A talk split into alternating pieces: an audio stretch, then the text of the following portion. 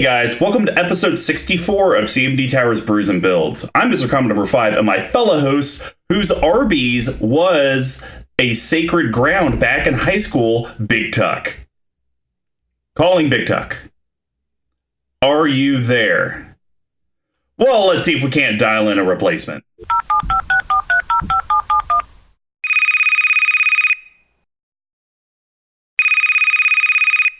Hey, G three, you want to do this last minute? I'm in. Awesome. Hey, buddy, how's it going? This is G three from M T G Lexicon. He's filling in for Big Tuck. Uh, appreciate you doing this last minute. How are you doing? Sweet. I'm, I'm doing good. I'm glad to be here. Glad to sit and talk and talk the uh, M T G news. Sweet. Uh, so I, I don't know how your uh, week has been, but my work week has been... It's been weird. It's like some days it's insanely busy. Other days it's insanely slow. Uh, or there's days like today where I did not stop for like eleven hours. Um, and I do work from home. Brutal. So it's just sitting there and I can just feel my fingers getting carpal tunnel. And it's like, well, I guess I'm not that far off from getting a Luke Skywalker metal robot hand. uh, personally, my, my work hasn't been too crazy, but my domestic life uh, has been focusing a lot. We have a puppy that we just got like a month or two ago, and oh, I have wow. a, a daughter who just turned fifteen months yesterday. So dealing oh, with the double trouble between them, it's been a little a little crazy. But other than that, it's been uh, pretty good for in my in my life. Well, that's awesome, man. Uh, so I guess two questions: one, what kind of dog did you get? Mm. And two, being at fifteen months, are you and your fiance, significant other, um, wife, w- whatever, are you guys still doing like the monthly celebrations? Or are you guys done doing that? I, I never know. Like people are like, oh yeah, how old's your kid? And it's like, oh, they're thirty-nine months. Mm-hmm. I never know when you stop saying the months. Yeah. So I'll, I'll do reverse order. So answering the baby thing first, um, after one year we stopped counting weeks, and I assume once we hit two years we're just going to stop counting months. I mean that that's just the way gotcha. things go. uh, I mean the, we didn't really celebrate yesterday, but my wife has been taking uh monthly photos, so just as a okay. as like a little thing. But I assume after at, at two months that's gonna not not be a consistent thing. That's that's my presumption. Uh, as far as the gotcha. dog, we we used to have a German Shepherd, uh, but he passed. We, we had to put him down because he had a degenerative uh, thing going on a few months ago, and gotcha. that was kind of a hard thing for our family. And so we were talking yeah. about maybe late spring, oh sorry, late winter, early spring, about getting another dog, but then kind of a serendipitous thing happened and we ended up getting the puppy like a month ago. So uh, that's yeah. that's been that's been dominating our domestic life last few weeks. Oh, I bet, man. Uh, yeah, puppies are a lot of work, um, but you know they're, they're a ton of fun. Um, and then it's crazy once the years go by, and I'm sure it's the exact same thing way with kids. But I do not have kids; I just have a dog. And when I when I see him now, he's like seventy-five pounds of just muscle and fat, uh, and just this big sausage ball. But then I see puppy pictures of them, like, oh, you used to be so tiny. Yeah. It's people to you, fit you, you in my palm, sit on my lap. Crazy. And now I don't want you on my lap. No, totally, for sure.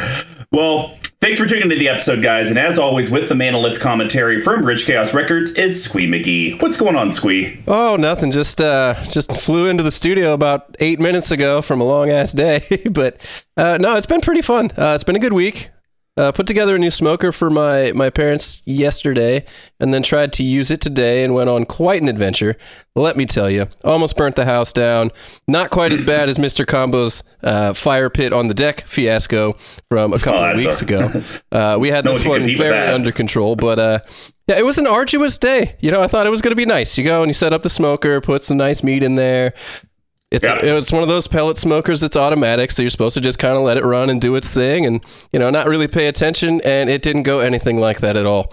Uh, but I'm excited to finally now sit down, stop running around, stop worrying about things burning, and uh, just chat some M T G.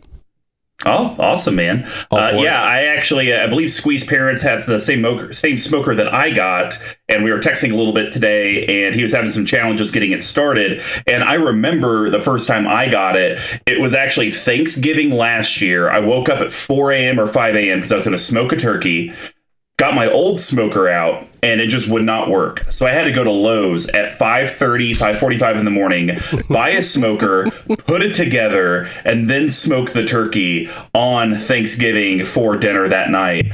Um, so you feel like you were kind of running on fumes and a little stressed out because you're yeah. trying to get this thing going. I had people to feed, and I was like, oh, God, if I don't get this thing cooked, they're going to eat me alive. Now, you went through a real experience. Did you have the or, same experience I did where, like, the beginning, the instruction booklet did not really do a good job? It was garbage. It didn't Garbage. tell you exactly how to get this. It was like, here's how you put it together, and that went fine. But then when it comes to the point where you're like, all right, I got some meat. Let's turn this thing on. Let's make some fire. Let's make some smoke. Let's do this thing. It was like, well, you know, you just kind of hit the on button, and then uh, there it goes. Not how that works at all. So no. Then I went to YouTube, and I was like, YouTube, somebody's on here has got to have covered this. They sell this thing at like Lowe's and Walmart and everywhere. It's a pretty popular brand with good reviews. Somebody can tell me how to put this thing together and actually get it to start lighting pellets on fire and making real smoke. Nobody had a video that was any good at that. Everybody was just like, yeah, you just kind of, you know, and just uh, there it goes. And I was like, wow, this is worthless. So I don't even want to talk about it anymore. Let's move on. Well, if you guys want to know more ways that you can support Squee and hopefully getting him some booklets or YouTube videos on how to use this smoker and the rest of the content we put out, you should head over to our sponsor, level one game shop dot com. They sell all the tabletop accessories that you need, uh, all the sealed magic product, loose magic products. Just go hook them up. They're the ones that give do our monthly giveaways. So helping them supports that, which supports you guys. Um, but if you would actually like to put some dollars in pockets so that way uh, Squee can go out and buy another gold mine of a box off of Facebook. Let's do this! Uh, Head over to our Patreon, patreon dot com slash C M D Tower. We have four different pledge levels, and you guys, for just a buck a month, can get access to the Discord. Or this is still October, so if you join at least Squeeze Choir or above, uh, you'll be eligible for the wool cotton C M D Tower holiday sweater that is Ooh. Jund. That'll be shipping in December. You'll be able to get that for just the fifteen bucks it costs to ship it. And so, it looks so uh, nice. It looks so Oh, so man, nice. It's so sweet. And it's filled with all the hashtags. I'm coming for you, Jimmy. uh, so, uh, yeah, you guys should definitely go check that out. Uh, but if you can't actually help us out from a monthly perspective, but you would still like to pick up some of the sweet swag, whether it's the playmats, the sleeves, any of that stuff, head over to C M D tower dot com slash merch. We sell everything on there. Yes, patrons get first crack at it and get it a little bit cheaper. But you know what? If maybe you join Squeeze Choir and just get the Squeeze coin, but you want to get a pack of sleeves, you can just go buy that as well. Please go do it. It is overflooding my basement. Eventually, I will be doing toys for tots, but they will be just getting magic sleeves, which no tot wants. Mm-hmm. And of course, every episode, we want to give a big shout out to the music provided by Pink Royal. And hey, stay tuned till the end so you guys can get details on how you can win that E D H Zendikar Rising deck bundle from Level One Game Shop.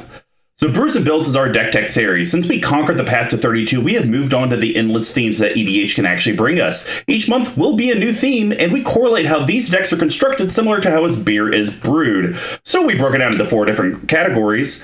I don't know how to do this since Big Tuck's not here. Uh, Squee, cue the roll. First one's going to be ramp instead of your board state. That's grains. Yes, and grains are the foundation of any beer. They include both base malts and specialty malts, usually at about a sixty to forty ratio. This helps with the color, the taste, and most importantly, the alcohol content of a beer. Decks always need ways to grow, stabilize, and ramp into your bigger threats. And just like the grain profile, they're usually a mix of staples and specialty cards. The next is going to be, how does your board interact with the rest of the board? We call that hops. And hops give the beer its patented bitterness and herbal floral flavors. They grow in a variety of strands and help distinguish subcategories like I P As or, like my most recent brew, a hop-blasted red ale. Our hop choices help clear and interact with the board so your deck can do what it wants. How does your deck actually close out or win games? We call that yeast. Yeast are actual living microorganisms that eat the sugar from the grain and poop out alcohol and C O two. It adds alcohol content and the carbonation. Without yeast, you'd be drinking flat sugar water. And without yeast cards, your deck wouldn't meet the goal of actually winning the game. Then we have shenanigans. These can be pet cards, synergies, alter the broods that are in the deck that are just kind of fun that maybe don't really have a home. We call that spice package. Yes, and spices, although not in every beer, help the, help determine and recategorize beers from a normal stock beer into a specialty one. It could be the pepper that turns a stout into jalapeno stout, or the addition of extra dry hops that turn an I P A into a double I P A. Again, not every deck has something that makes it pop, but if it does, this is where we talk about it. And then to cap it off, we do have redundancy. It's a bottle capping. These are going to be, well, actually... Screw you, Big Tuck. Suck it. It's going to be G threes and I's recommendations to the deck that are going to be under five dollars, under fifty bucks, and a no-budget recommendation. The only restriction is no mana-only lands. So without further ado, let's get brewing. We are wrapping up our weird mechanic month. We've gone from charge counters, we've gone to fighting, uh, we've gone to infect, which isn't that weird, but we let Big Tuck have it. So we brought on G three from M T G Lexicon. Uh, I've streamed with these guys a few times, and they know how to brew some very funky decks. And when I threw this out there, he threw me one that I'm very curious to hear about. So we're going to be talking about Derevi Animated Lands My with boy. Derevi Imperial Tactician. Yes. So um G three, how in the heck did you come up with this? That's a great question. And as speaking some as someone who has over fifty sleeve decks, oh which my god, is there's another quite one a lot. I know. Outside Mister Combo and Big Tuck. What Whoa! Uh, wow! Like wow. I'm I'm sitting at forty. Big Tuck, I think, is at like forty-nine or fifty. It's good to you know, see as, uh, as another part brother of part of the program, group. You can go read my most recent Dear Squee article. It it has a formula.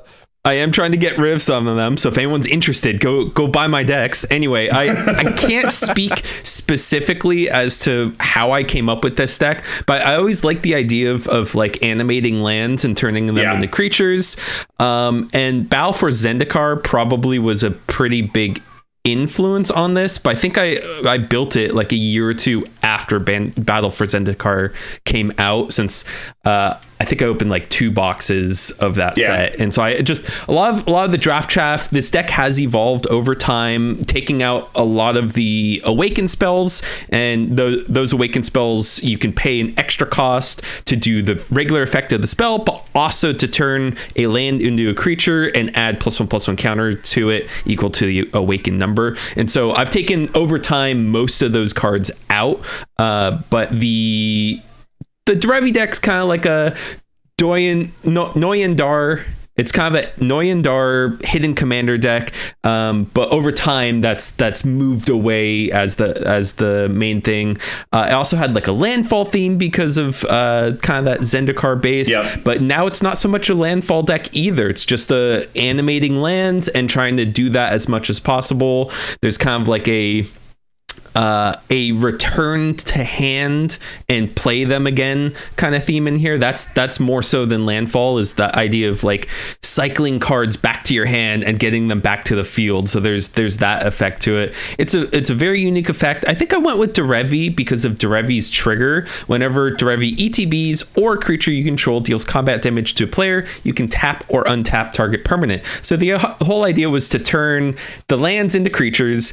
Yeah. Use them to swing face and then trigger Derevi to untap them and tap for mana. So just it's kind of convoluted. There might be a better commander for this, but that's that's the that's the one I went with. I am considering doing a package right now with the new uh I don't know how you say it, but Obuun for the landfall yep. commander from the Zendikar commander deck, and just kind of have this be a split deck where I have a blue package and a red package, and have it switch between the red's going to be more landfall theme and the mm. blue's going to be this this uh, bounce to hand land theme that I got going on. So that's that's something I've been considering recently.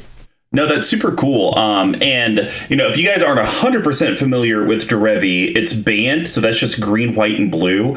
Um, G three already read off its uh, most important. Well, actually, you know what? I'm going to call it its second most important ability. Yeah. So because he also has flying. That's the third most important. And it is a two three. You're probably rarely ever going to be dealing combat damage with him. But ladies and germs, this was in a day when wizards didn't know how to control the power level of commanders sure and pre-con products. Uh, so well, wait, has isn't a... that today? Has anything changed between today and two thousand thirteen? This is the beginning of the end.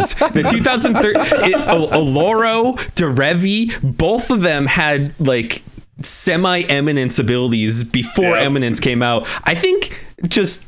The the first the first commander decks in two thousand eleven, those were were niche, overcosted, sure. mostly fun to build okay. around. Yeah. twenty thirteen commander decks, beginning of the end. Oh, broken. All of them so bad.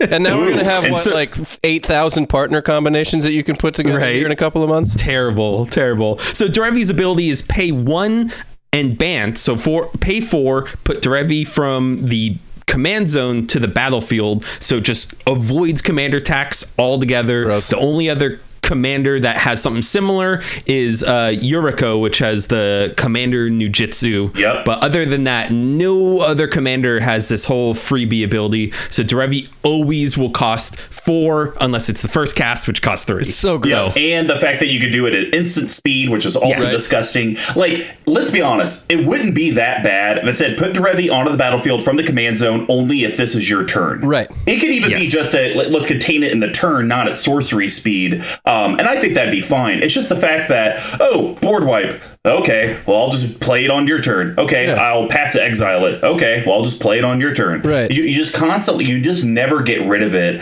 Um, and you can and sit on it, too, such- in your grid or like in your command zone, and somebody's got a big mm-hmm. swinging beater. You just go, nah, tapped. Let me put Derevi in. Well, and, and the cool thing, and I think you've built this in a very interesting way to where that is the negative with man lands, because that's basically what they're called, guys. You know, uh, whenever you turn a land into some sort of creature, uh, whether it's through counters or some other effect, uh, it basically. I prefer turns dude lands. Dude, dude lands. lands. I like that. No, I, I mean, I've I've tried to make it more. I, I mean, consciously make it gender sure. neutral. So I, I go, I, I call them animated lands as far as like animated. a uh, less coll- colloquial but more inclusive term. Animated lands or living lands. That's that's typically what I call them.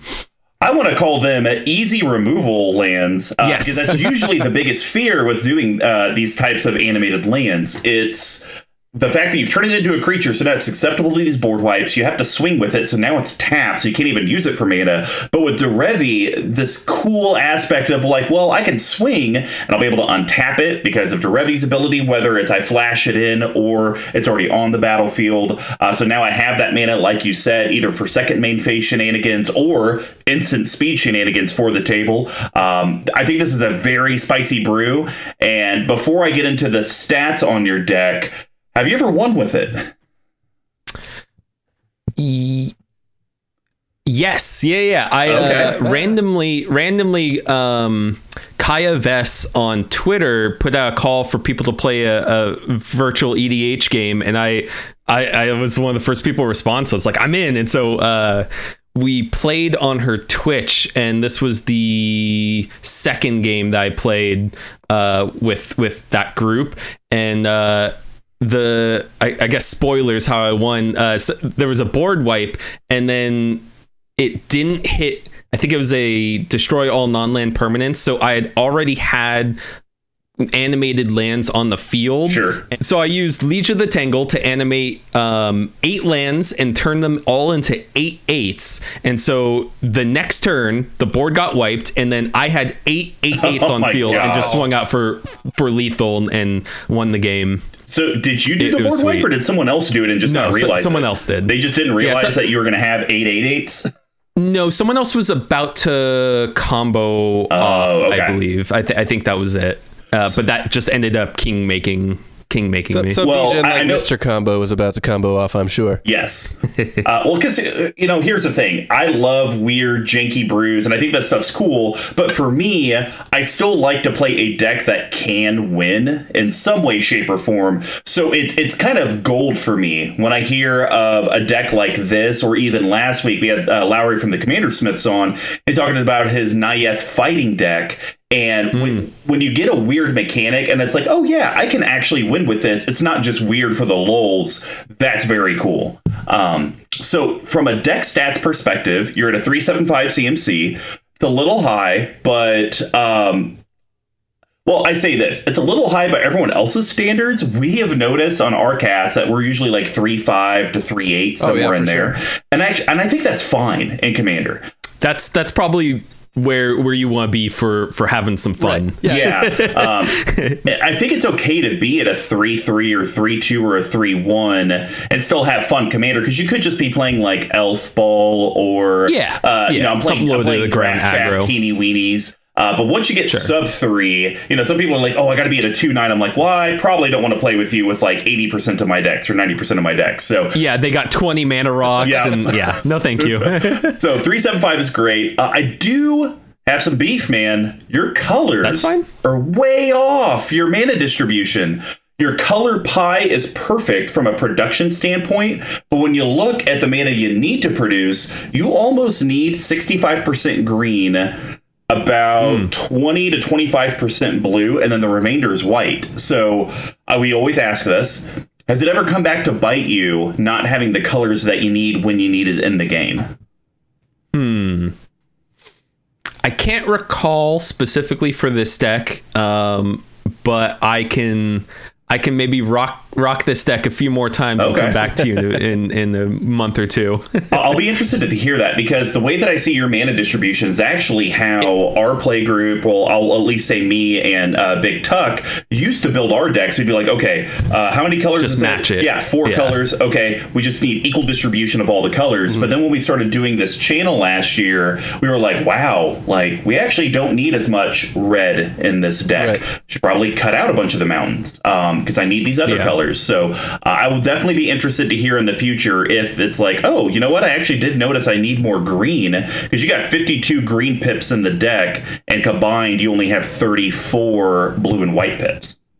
That's a good point. I, I should probably, you know, up up a little bit. My like my blue stuff is typically later value kind of thing. Okay. So maybe cut some of the blue and add some green, since green is all the the setup, all the well and if, if you've cracked any of the new boxes uh from Zendikar Rising, you could put in those like dual, like the quote unquote dual lands, and that would probably yeah, fix you path, right there. Pathways. Oh, pathways yeah. yeah I love those pathways.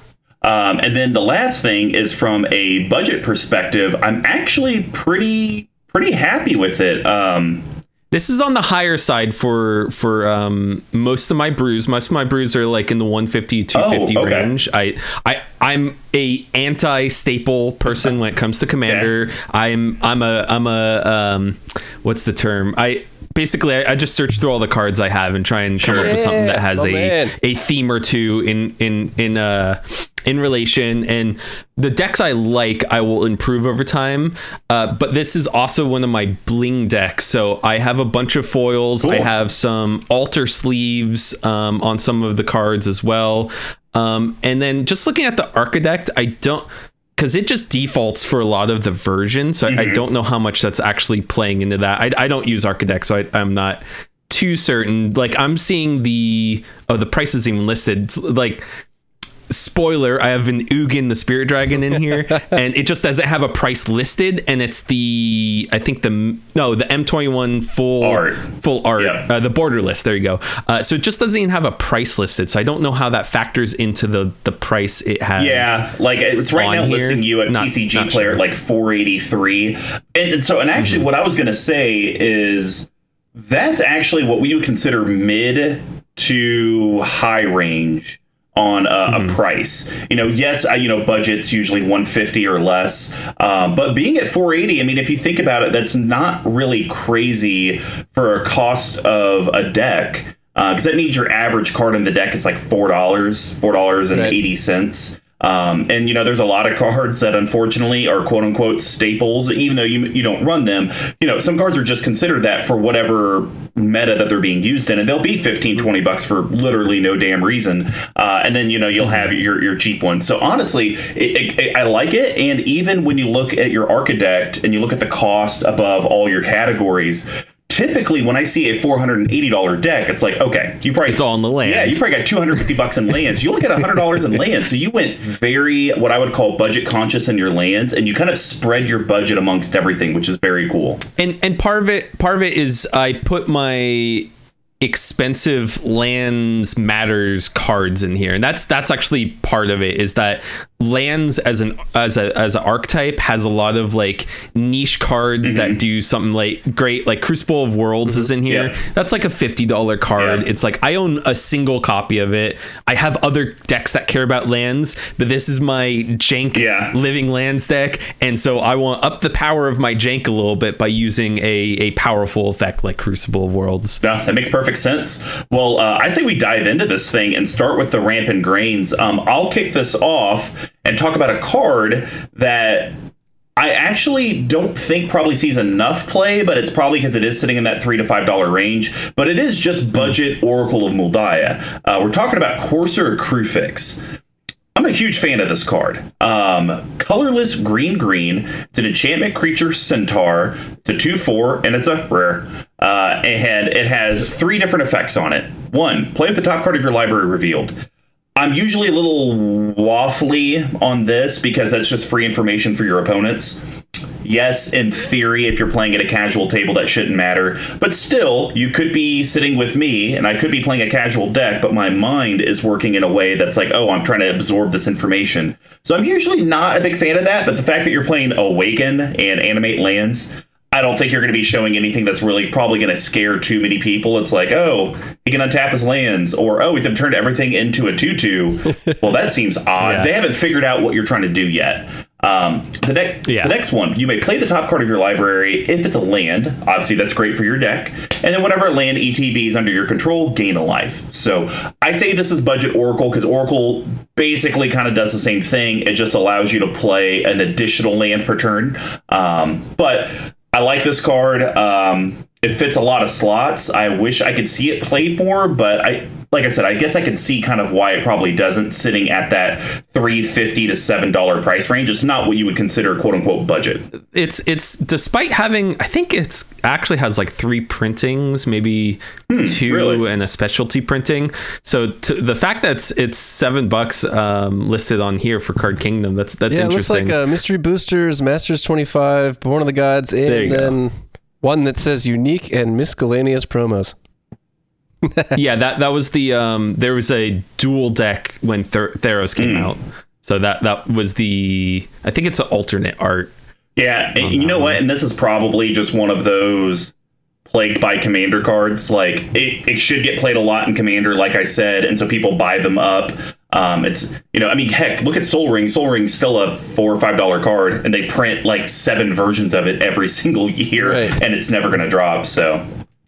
All right. Well, G three, what's your first card? Yeah, so I want to talk about Burgeoning. Yes. Burgeoning is a uh, one-drop enchantment. Um, it says whenever an opponent plays a land, you can put a land from your hand onto the battlefield. So that that's like the... I, I, I picked it as my number one for the grain just because it, it does what the deck wants yeah. to do is get lands on field. Um, and I mentioned earlier just a kind of sub theme of bouncing lands back to my hand. So this this lets me get the value of the bouncing back to the hand and just come back to the field. Um, it is a little expensive. It's around twenty dollars, but the effect of just for one green and and that's that's your optimal turn one play mm-hmm. with this deck is just being able to have a, a handful of like four or five lands, Burgeoning, and something else, and just drop them all yeah. in the first round. I that's that's the way to go. Yeah, I want to say I was at Magic Fest Vegas last year, and I was at a pod with um it was the day after the uh, Commander nineteen uh, opening party uh, that they did. Um, and so everyone had their, you know, new Commander decks. And one guy had actually deck teched exactly what he wanted, came to the event with the cards he needed to add, and he was doing the morph deck. And so I sat down at a pod with him. Um, I wasn't playing any of the precons, but he was like, hey, I'm going to play this precon. I've already upgraded it. And I was like, cool, man, do whatever you want. I don't care. And he went turn one Burgeoning, and next player did a fetch land, crack that. This next player, I'm going to play another land. This player played a land. He played a land. And I think he got Kadama out or Kadena out that turn two and just went hamsicle Gross. on us. It was just Gross. disgusting. uh, Burgeoning is a fantastic card. I do say it is just infinitely better than Exploration. Um, I know you see a lot of those get played in Commander, which playing an additional on your turn's fine, but I would much rather whenever you guys play lands, especially if you get lucky G three and someone else is playing land deck and they're doing like their fetch mm-hmm. into something mm-hmm. else and they're playing an extra land, you're like, okay, I'll just dump my hand, and you're in blue, so you're going to draw cards at some point. Yeah, imagine running this against, say, my yeah. Omnath deck. Like, I'm just dumping lands out as soon as I can. I don't want to hear about your Omnath deck. Well, nothing has ever happened with that deck. It has sucked every time I've seen it. Which was once. Ooh. I thought I've seen it twice. Only one time, my man. Well, that's all it takes. One bad experience in bed. Shade. All right. Uh, my next card is the secret deck tech of the entire deck. Uh, Noyan Dar, Royal Shaper. Mm. Card is super cool. Um, three colorless or, or Three colorless Azorius, the legendary creature Merfolk Ally. It's a four four, and it says whenever you cast an instant or sorcery spell, you may put three plus one plus one counters on target land you control. If you do, that land becomes a zero zero elemental creature with haste that's still a land. After many years as a lull mage, Noyan Dar turned his talents from allying Zendikar's fury to the considerably easier task of rousing it. Ooh, he's a rouser. Ooh. Sounds like a fluffer. Um, Rabble rouser. Oh, my God. So, uh, obviously, you know, a lot of the awakened spells are going to be instants and sorceries. That's usually what the game is. Uh, a lot of your protection in this deck is probably going to be instant and sorceries. You, you don't just have like a humongous instant and sorcery package, which I think is, you know, fine. Yeah. You know, we got six instant, six sorceries, so you get twelve cards. So it, it's one of these cards that I think is going to hit the table. No one's going to target remove it.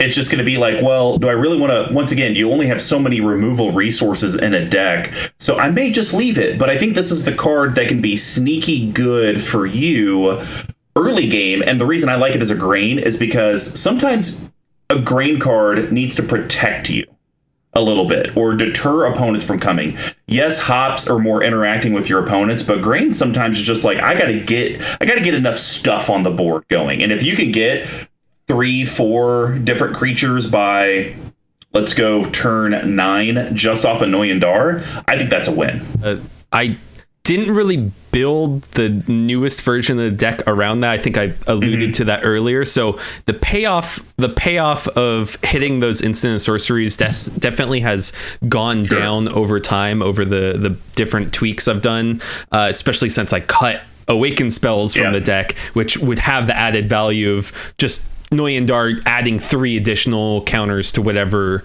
the awaken mm-hmm. cost is or whatever. Um, but definitely keeping, at least for now, keeping Noyan Dar in there because that's the quote unquote hidden commander of the deck. It's just, it's the theme of the deck. I go. feel bad if I if I well, cut it. Well, you know it. what? It, it, it's something, you know, G three, you might go through all these iterations, and from a C M D Tower perspective, you may end up finding out that Noyan Dar, it's like you still want to keep it in as a secret commander, but it, his value just may keep decreasing and decreasing. And so he may be eventually shift from a grain to a spice because there's just not yeah. enough cards that you can really justify keeping it, but you just want to keep it in for sentimental reasons. Yeah, so uh, my second pick's going to be Joiner Adept. Ooh. It's a elf druid that costs one and a green. Uh, it's a two one, but the, the, the real real bit here is lands you control have tap, add one mana of any color to your mana pool. So the reason I picked this is because a lot of my land base isn't really suited for actually tapping for the, sure. the mana I need. And so the idea is to just give them that added effect of of covering my bases as far as my my mana fixing and be able to um, give give them give them what they they need. Like I have two cards, th- three cards, uh, Cascading Cataracts, Darksteel Citadel, and uh Blinkmoth Nexus, yep. Mobilize District, and let's see, Nantuku Monastery, and there's one more.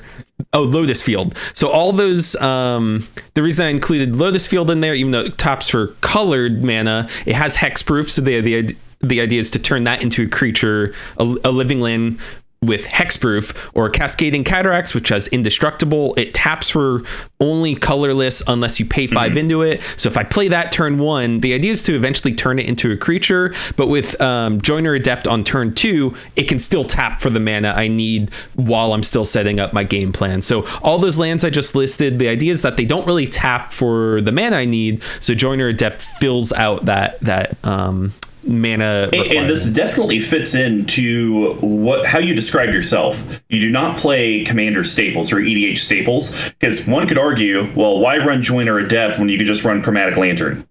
It's kind of the same thing, mm-hmm. and you would say that there's less creature, or sorry, less artifact removal than creature removal. Um, so I like that you were able to get creative, find a, a way to do it without using a staple card, which still blows my mind because this Joiner Adept hovers between three and five dollars, and I've never even heard of it before. That it should probably be played more, honestly. All right. Uh, well, my last one is a uh, I don't know. I think it's a pretty cool card. Um, because uh, like I had mentioned, your awaken effects are, you know, it's usually use it and lose it. And sometimes your land creatures are going to die. So Halimar Tidecaller is going to help you get that stuff back as a grain card. But then also, we talk a lot about modality on this cast, and its other effects is kind of a yeast as well. So Halimar Tidecaller is two colorless blue. It's a two three. Creature, human, wizard, ally. I think it could use one more creature type. I don't know. That's just me. Um, it could probably use one more. Uh, when it E T Bs, you may return target card with Awaken from your graveyard to your hand. So those, what I would call use it, lose it, cantrip type effects, you get them back, be able to do it again. Uh, yes, you don't have a bunch of insane rigmarole where you're blinking it nonstop and abusing it over and over. So it's a very fair card. I like that. But land creatures you control have flying. That's very unfair. Uh, mostly because your land creatures are going to be big, big, beefy boys, and they're just going to smack people in the mouth. Um, ah. mm-hmm. Yeah, the added evasion. Um, in this deck, I think I, I'm pretty limited on actual evasion effects b- because of the way sure. this deck's built. It's very, it's packed full of like... It's it's a quirky combo of trying to like balance between using lands as a resource, turning yeah. lands into creatures, protecting those creature lands, and then adding effects to those creature lands to make them sure. impactful. And so, l- like you said, having a modality between returning an awakened spell to your hand or giving and, and it's not or actually. And adding flying to the land uh, to the land creatures, I think it is definitely a good pick for this deck as as being representative of like what what the deck. Yeah, for sure. Do. And the fact that if you got this on turn four or five, you'll cast it, get probably an awakened spell back to your hand. But then if you get it turn fifteen or seventeen, you're not going to feel bad. You're probably going to have a ton of those uh, animated lands out there, well played, and probably win the game. Um, and that's not something people are going to see coming. So very cool. Well, uh, mm-hmm. G three, what's your last one? Yeah, now now that I'm looking at it, I'm I'm questioning questioning whether I should have had that as my actual pick, just because uh, I've, I'm feeling a little underwhelmed with my own choice oh, of no. uh, Magus Magus of the Candelabra. All right. Uh, now now now I'm questioning I'm questioning that as my choice because that that feels uninspired. Oh no. Uninspired. No. Yeah. Um, Don't ever call yourself uninspired. I'm feeling like a. So Magus of the Candelabra, it's a one green human wizard that's a one two. You pay X, tap it, untap X target lands. And so uh, that's just kind of, I guess, value. Yeah. That's just the, the value of, of getting with Derevi. Like the idea is to to tap the lands, to pay into it, then trigger Derevi, untap Magus, and generate mana. But I, I'm questioning, I'm questioning my own choice here. I can, can I, can I go back? Well, so here's the thing, though. I, I actually do uh, like this a little bit because I think it fits into a few different categories. Now, granted, mm-hmm. you, you you do have a card in your yeast section that uh, we'll just say gives you additional green mana when forests are tapped. We won't talk about the card now, just in case someone talks about it later.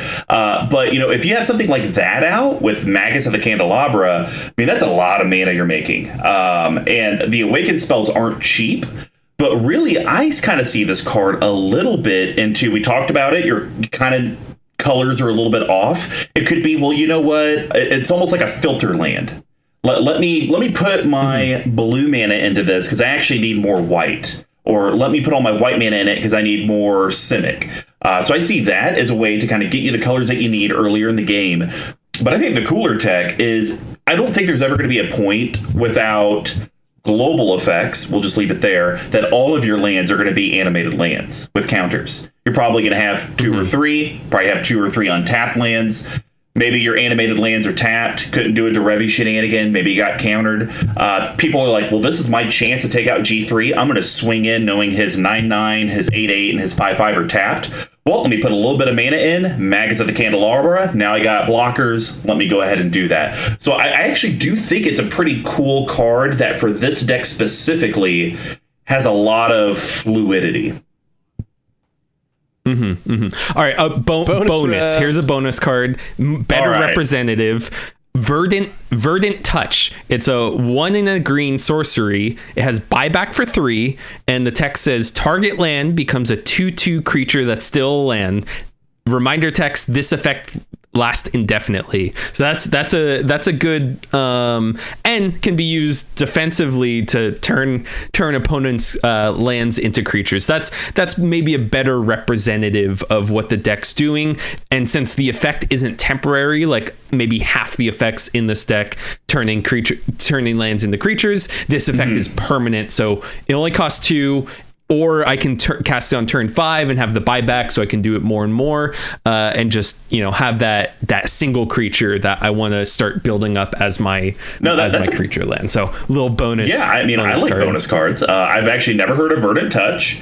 Um, it sounds like something I need to call an adult for because uh, I, I need help. Oh. I'm scared. And uh, I hope no one ever plays this on me because I do not want you turning my lands into two two creatures and then Nev's disking because that would make me weak. We're talking about that uh, guy's cradle sitting over there. Hey, you shut your mouth. Go right. All right, guys. Well, that's going to wrap up the green belt. Now we're going to head over to the hop profile. And G three, why don't you start us off, man? What's your first hop card you would like to talk about? Yeah, so I, I kind of teased at this earlier. Um, oh, I, I guess I... I, this was a spoiler. I think I said it wasn't a spoiler earlier. Storm Cauldron. Hey, that's my go. top pick for the hops. It's kind of a goofy effect. Um, it's a five cost uh, artifact. And the idea behind it, at least in this deck, is that I'm going to get more value off of it than my opponents are. It's really, it's really not going to... Really not going to help out my opponents at all. It's a five cost artifact. It says each player may play an additional land during each of their turns, and whenever a land is tapped for mana, return it to its owner's hand. So with this deck, the idea is that I'm not going to be tapping all mm-hmm. my lands for mana. Part of my lands are going to be creatures and be used as creatures. So, and I have effects where I can break that parity where I'm able to play additional lands. So my land output getting back onto the field is going to be a lot quicker than my opponents. And so this little stacks effect is going to reduce my opponent's uh, resource availability while not really affecting me all that much. I can see that. Um, I mean, you do have, you know, a, a few different ways, like we talked about burgeoning already, that you're able to, to get additional lands out. And so I can see that point. The biggest thing that I just, and granted, I've never seen a deck like this, so uh, I could be just speaking out of my rear end. Um, I just get so worried about lands going back to your hand, knowing that you're turning your lands into creatures, which makes them more susceptible to be, you know, removed, uh, board wiped. Heck, even like activated abilities of creatures can can do that. And so the the fact that, okay, well, now you got to tap stuff because your deck's fairly heavy C M C to be able to get stuff out. Well, now you're bouncing stuff back. That it, it just seems a little scary to me, especially since you don't run a big mana rock package. Um, so I'll I'll talk a little bit more into it later, but I think this is actually just a very cool card in general. Um, I'm surprised I don't run this in my Lord Windgrace deck. Seems like it screams Lord Windgrace uh, to be able to get lands back to hand and discard and draw cards. Um, or even run this in my Azoria Citywide Lockdown deck. Ooh, the ideas are percolating. Everyone's going to hate me moving forward. Also, fun fact of the day, the normal price of this is two hundred seventy-three dollars. Since it's seventh edition, the foil is eighty-three dollars and fifty cents. Oh, those seventh edition foils. Or aren't those like the really like cool foiled I, out ones? They're like cool with... foils, and then back in seventh, yeah. they only put like on average yeah. one foil rare in a box, I think. Oh, wow. I do want to say uh, a, a point you were making about like, oh, being worried about destruction, uh, destroying your creature lands. This is actually a little bit of protection against destruction, because instead of having your creature yeah. land get destroyed, tap it for mana. It goes to your hand. Yes, you lost some of the the resource that you built into it by turning it into a creature, but you're protecting your actual land base and not having it in your fine graveyard. G three, or I can just call you. All right. um, so what is your so my first, first one is pick? a very I really like this card. um I actually uh I wish it was streamable, because I, w- I would absolutely stream it with you guys, but it's not. um I, I did a completely custom Game of Thrones deck where I picked out all the art, mashed it to the hmm. M T G cards. Um, had someone uh, play test the cards uh, for me. Uh, I got it in foil, which I thought was going to be cool, but it's just damn near impossible to see in real life, let alone camera. Yeah, that's the yeah. problem with proxies sometimes, depending on so, but how you this get, was actually I mean. one of the ones I did in there for Tommen of uh, House Baratheon. We're talking Tomic, Distinguished Advocate. So mm. this is white, white, legendary creature, human advisor. It's a rare from war. Uh, it's a two three. Flying, because, you know, Tommen uh, flew off of his castle. Wow. Just kidding. He dove oh, to his death. God. Oh, oh, oh. uh, Damn. The flavor on that is scary. Oh, oh gosh, God. I love the flavor now. Um, lands on the battlefield and land cards in oh. graveyards can't be the targets of spells or abilities your opponents control, which is the real big thing, because obviously if it was a universal rest in peace type effect, that would suck for this deck. But the fact that it shuts down your opponents is great. And your opponents can't play lands from graveyards. That's fantastic as well. And the flavor text, some bend the law, I tie it into knots. I don't know what that has to do with Tommen, but, you know, we'll roll with it. Uh, so this does a lot of different things. In my opinion, G three, and I don't know how long you've been playing E D H, obviously with fifty plus decks, it's been a hot minute. E D H has gone from mm. battle cruiser, and it's starting to get more and more streamlined. As much as people want to say they're not C E D H, and yes, you may not be actual C E D H, which in my opinion should be its own format, um, but you are getting more tuned. People are getting more competitive, maybe not from I gotta win, but their cards are getting better. And the biggest thing I'm starting to see now is that just because someone uses a land and it goes to the graveyard does not mean that's the last time you're going to see that land. A lot of decks, even if it's not graveyard centric, mm-hmm. are going to pull lands out of the graveyard to use them as resources again. So the fact that it says lands on the battlefield and land cards in graveyards can't be the target of spells or abilities your opponents control, it's going to shut down any type of ramp recursion they're going to have, but also protect you from getting punished that way as well. And the fact that your uh, opponents can't play their own lands from the graveyards, that kind of adds to the whole thing. So I think it hits at a lot of different areas. It's protection mm-hmm. for you. It's hurting your opponents.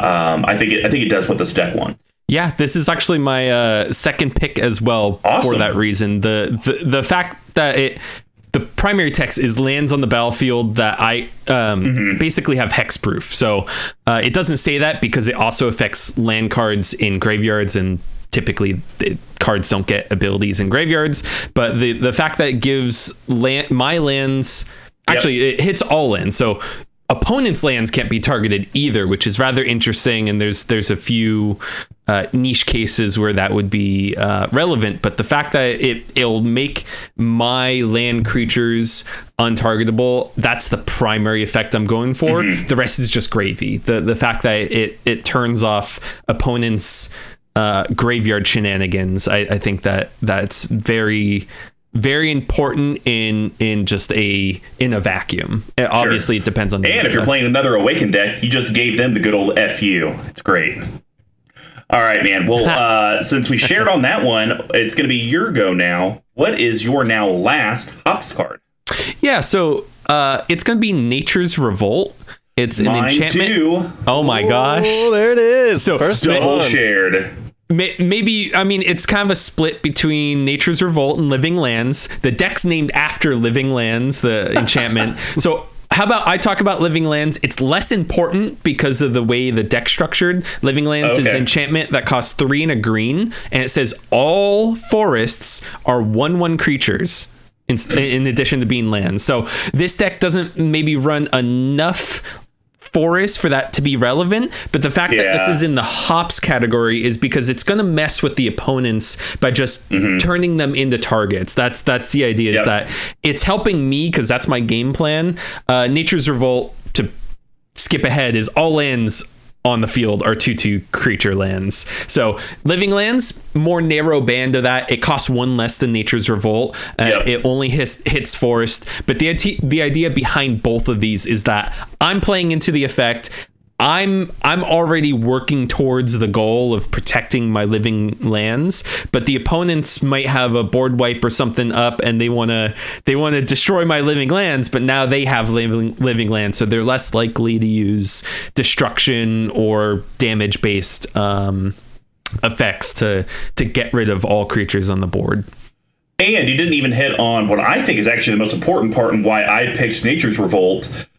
For you, I think, you know, especially with, I think for your deck, you, it's not like, well, hopefully, you, you're not in a situation to where you play a land and you're like, God, and, you know, this is what, a five cost, so we're at least turn five or six, and it's like, I have to play this land because I have to hit my mana drop because I have to do this. I feel like this is a little bit slow play deck. You're not mm-hmm. coming out of the, the gate screaming. Yeah. In Nature's Revolt, the fact that it turns all lands into creatures, uh, Summoning Sickness anyone, it's going to absolutely halt mm. everyone at the table and allow you to be able to catch up, because you're playing the slow game anyways. The fact that's that a good point. You got to play a land and pay six mana maybe to throw some counters on it to actually do something with them.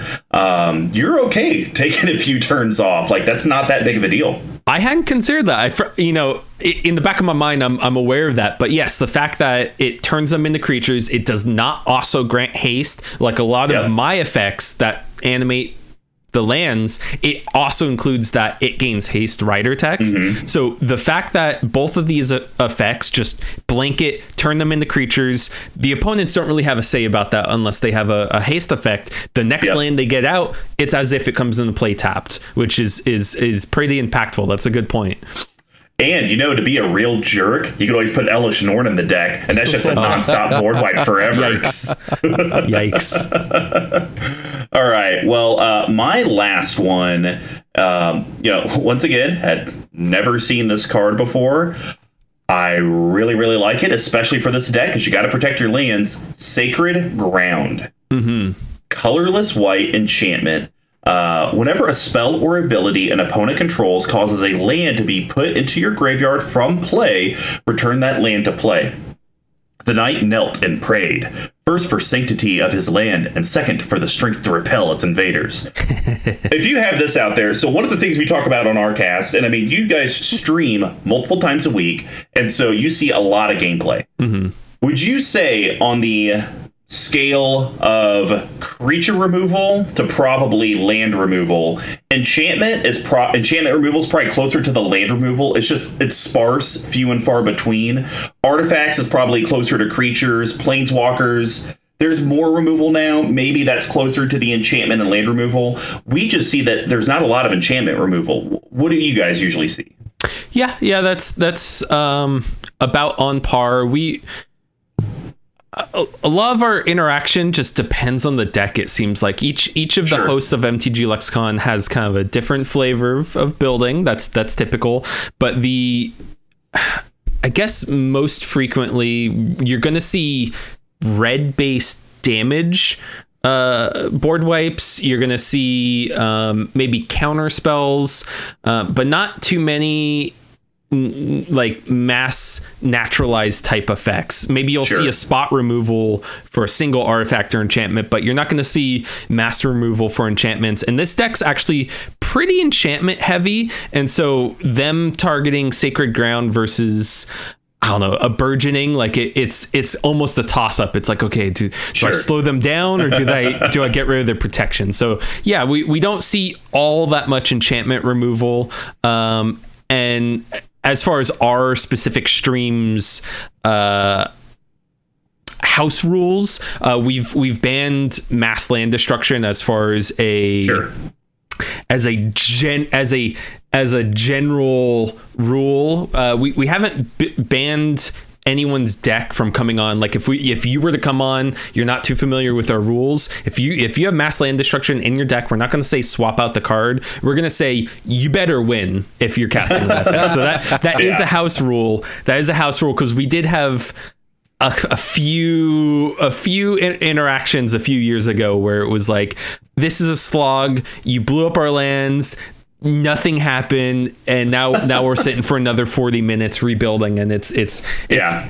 we're streaming. Like, most of our games aren't on the kitchen table nowadays. They most of our games are actually played on stream, and so we, we have the extra consideration of having viewers uh, to to look out for. And so we we typically don't play mass land destruction effects. We do are we're okay with targeted land destruction.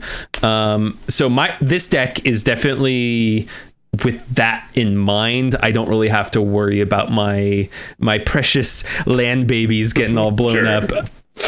Well, and so the thing, the, the reason I kind of asked that is because this is an enchantment that, to us, mass enchantment removal is very few and far between, unless it's a bounce, and targeted is going to be the more likely. Is someone really going to waste a disenchant on a Sacred Ground when, you know, omniscience exists yes, out there yeah. in the world? Uh, or, um, oh gosh, of course, I'm drawing a blank on it now. Um, it, not exsanguinate, uh, sanguine bond. There we mm-hmm. go. Mm-hmm. Uh, and exquisite blood. Those types of things exist. Sacred Ground's going to stay around forever. And that is just so good for this deck, because when someone gets rid of your lands that are uh, animated lands or not, immediately right back, back to the field. Yeah. And you're like, all right, cool, I guess. Yeah. For, for two mana, most decks would not even consider this, but for, for my deck, a two, a two mana effect that just basically revives all my lands whenever yep. they, they're in danger. This, this is a very powerful effect for this deck. Awesome. Well, I think that's going to wrap up the hot profile. Now we're going to head over to the yeast package, and I will kick this off with one of my favorite enchantment auras out there. Uh, next to Raincore. Raincore is pretty up there. I love that card. Uh, but Bear Umbra mm. is so good in this deck. Two colorless green green, enchant creature. Enchanted creature gets plus two plus two, and it has, whenever this creature attacks, untap all lands you control. And it gives totem armor. So the enchanted mm-hmm. creature, if it would be destroyed, instead remove all damage from it and destroy this aura. So you tell me if my mindset's wrong. I, I would say most people, they see this card that's like, oh, this is awesome. I could probably put this on one of my animated lands. It kind of gives it indestructible. I'm going to be swinging with it anyways. It like untaps itself. It gets a little bit bigger.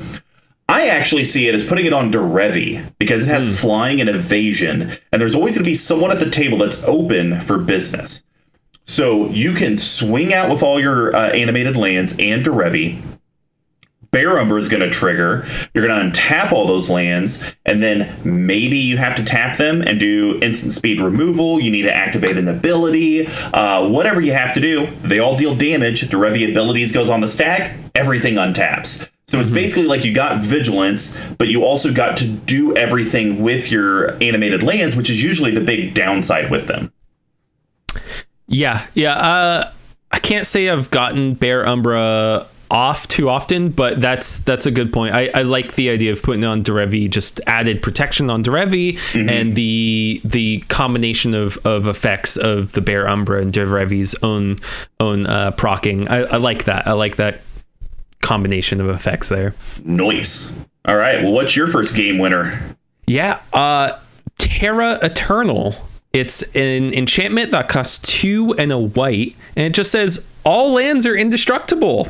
There you go. Uh, Enough said. Once that's on, once that's on the field, uh, very much like the Sacred Ground, uh, rather than Sacred Ground's like this passive, if any destruction's coming sure. my way, it's it's just going to give me the value. I put it in my my yeast category because I'm not technically trying to use it passively. I want to use it actively. That way I can alpha strike with my lands and be able to just swing out without any any worry sure. coming my way. Uh, so that's that's the idea behind Terra Eternal, is just make them indestructible, and tip typically I can start swinging uninhibited after that and not really worry about what's going on. That's a pretty amazing card. I don't think I've ever seen that before, but probably because I've never seen a deck. I mean, unless you're playing like mass land destruction dot deck, and but you don't want to lose your lands. Like yeah. I, I think I think out of all the I think I have one deck that does mass L E or M L D, uh, but it's Kalia, and it's or no I run Ooh. two. It's Kalia the Vast, because it's like I'm gonna win. Uh, so you know game's gonna be over two three turns, or Niheb the Eternal, because I generate all that red mana and then I'll Kozilek you to death. Um, mm-hmm. But man, that's that's a pretty cool card. Um, I mean, have you ever been able to get that while you've played this deck, and it's, people just have panic attacks, I assume? You know, I, I probably don't have enough reps. Okay. Get, get, getting, the, getting the reps with this deck in, so I, I don't really have all that much experience about it. The problem with having fifty decks is is um don't even tell you know me you don't that, always yeah you don't always play the decks you like, so part part of the building is like, I like the way this came together, yeah. and not so much the oh this plays really well. Gotcha. Um so this is maybe not played as much as my interest in it warrants. Yeah. So now that now that we've talked about the the deck for this episode, I I, I think I want to get in in the next month or two a couple games in with it, and just just get to experience the the really get to experience the flavor of the deck, and see see what cards aren't and aren't are and aren't working, and just see uh, whether whether something like Terra Eternal is a oh no moment for my opponents. Sure. So I, I would like to be able to comment specifically on, is Terra Eternal like this this um, scary effect for the opponents? Sure. I'm not really sure. Uh, I can't really comment on that, uh, but I would I would like to say yes. So uh, I will say this. Uh, if you're able to remember, whenever you decide when you want to play it, um, shoot me a message on Discord. I will absolutely join that episode with you guys, because I would love mm. to see and play against this. Um, okay. It's just very interesting. Um, even if I get smacked in the face by like seventeen lands, uh, that's okay. It's kind of like running blindfolded through the forest and just getting smacked by tree branches. Whack! Whack. Um, all right. So uh, my second card is, I think, pretty uh, pretty good. It kind of combos with Bear Umbra and Derevi, like People I talked about. Uh, there. Woo. Yeah, we're talking about Nature's Will dot yes. question mark. Uh, two colorless green green enchantment. Whenever one or more creatures you control deal combat damage to a player, tap all lands that player controls and untap all lands you control. Without the kami to speak to nature on our behalf, we must beg help from nature directly. Sashiro, the Anointed. So, I mean, there's not a lot to say about this. Uh, the fact that you only have to get one creature to deal damage for the effect mm-hmm. to happen is pretty phenomenal. And like we talked about with the rigmarole with whether it's Bear Umbra or Derevi, you could do, like, if you have that and Bear Umbra and Derevi, and yes, we're talking about Magical Christmas Land, but that's what E D H is. We're all about Magical Christmas Land. Uh, you're probably generating on in that combat phase double, some triple your mana. Some instant speed effect that I yeah. can yeah, drop out. So good. And the, the fact that it, I mean, it's not relevant if if just like you're... Um, the the next player in rotation, it's not going to affect them so much. Yeah. But if, if you're if you're worried about um, your opponent's doing instant speed interaction between now and their up tap, uh, untap step, mm-hmm. this effect of tapping down their lands is definitely important, especially if you got some uh, blue players coming at you. Well, yeah, because basically what you do is you force their hand. You say you yes. have to make the decision now, or you're not going to get to do it at all. And then you're protected for the uh, next, the second main phase, and be able to drop uninhibited. Now, I would assume, and I'm no rules lawyer, but if you swung a creature that could get through at each of your opponents, that triggers three times. Because it's whenever one or more creatures you control deal combat damage oh, yeah. to a player, tap all lands that that player controls and all, untap all that you control. So, mm-hmm. man, if if you had some ways to do unblockable, or you have your Halimar Tidecaller and they all have flying, that's generating stupid mana. You're tapping down all of your opponents, and hopefully you can win, because if not, they're going to hate on you. Mm-hmm. Uh, well, yeah, I don't really have too many trample effects in mm-hmm. this deck, um, but giving them trample or or just being indestructible, they're less likely to be chumped, um, and so just yeah, connecting against three opponents, that that would be a, a pretty massive play for for most for most uh, pods. I'm pretty upset and I think you haven't say never heard of this card before. This is awesome, right? It's it's unique for sure. Yeah. Um, well, what is your second yeast card?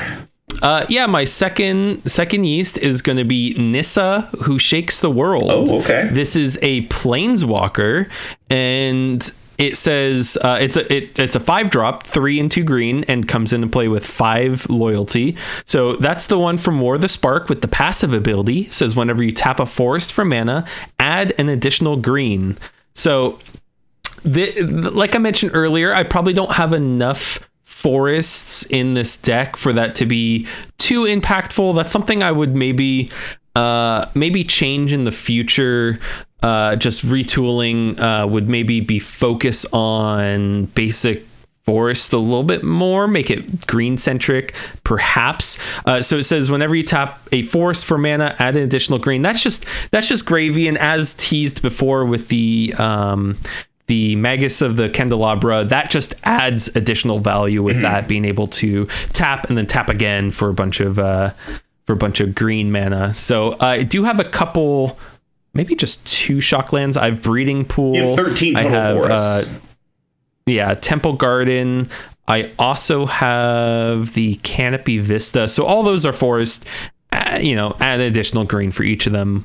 Um, something that's not in my deck because I don't own it uh, is Prismatic Omen. Omen. Uh, Prismatic Omen gives all your lands all basic land types. That'd be pretty and so good. that that's something that would be. Um, Actually, I, I I don't like my my no budget choice, so I think I think that would be a we'll we'll get to that in the ball capping, but that that might be my no budget choice for for dropping into the deck is just focused a little bit more on the forest uh, theme in the deck mm-hmm. and be able to get the Nissa Who Shakes the World value off. So Nissa has two Planeswalker abilities. The first one is a plus one.